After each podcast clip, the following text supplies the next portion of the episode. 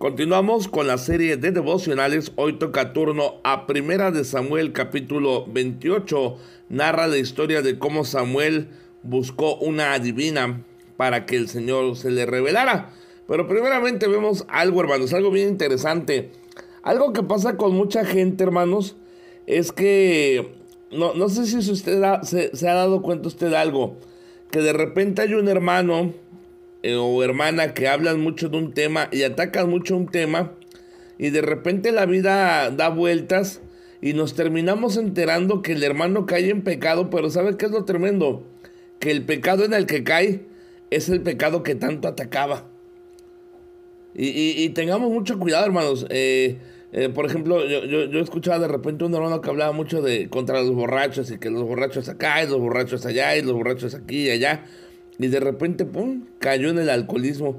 Y, uno se pone a pensar, bueno, ¿qué está pasando? Que muchas veces, hermanos, su subconsciente los traiciona.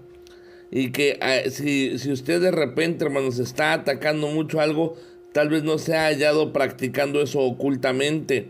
¿Qué le quiero dar a entender? Que Saúl, hermanos, barrió con todos los adivinos del reino. Pero había algo ahí, hermanos, en Saúl, que en un momento de desesperación lo llevó a buscar a una adivina. Aquí lo más fuerte del capítulo, más allá de que Saúl buscó una adivina o no, fue que el Señor ya no le hablaba. Y, uno, y uno pudiera ponerse pensar, bueno, pero ¿por qué Dios no le hablaba? No, hermano, no es que Dios no le hubiera hablado, es que Saúl no le iba a escuchar. De más hubiera estado hablado que Dios le hablara, porque Dios sabía que Saúl no le iba a escuchar. Saúl quería usar a Dios. No quería dejarse usar por Dios, quería usar a Dios. Y vemos, hermanos, comentaba ahí una frase hace rato que qué cómodo es decir que Dios ya no te habla. No, hermano, no, no es que Dios no te hable, es que qué más te puede decir que no te haya dicho en su palabra. Hay gente que dice, ay, es que yo siento a Dios lejos de mí. No, no, no es que Dios esté lejos de, de, de, ¿cómo se llama? De ti. No, Dios no está lejos de ti. Lo que pasa es que tú estás lejos de Él. Y, cuánta gente y más ahorita en tiempos de la pandemia dicen, ah, es que, ¿dónde está Dios? Yo no siento a Dios, Dios, Dios está lejos de mí. No, no es eso, hermano. Nada más es que es cosa de ponerte a pensar que el que está lejos eres tú. Que si no escuchas la voz de Dios es porque realmente tú te has empeñado en alejarte de Él.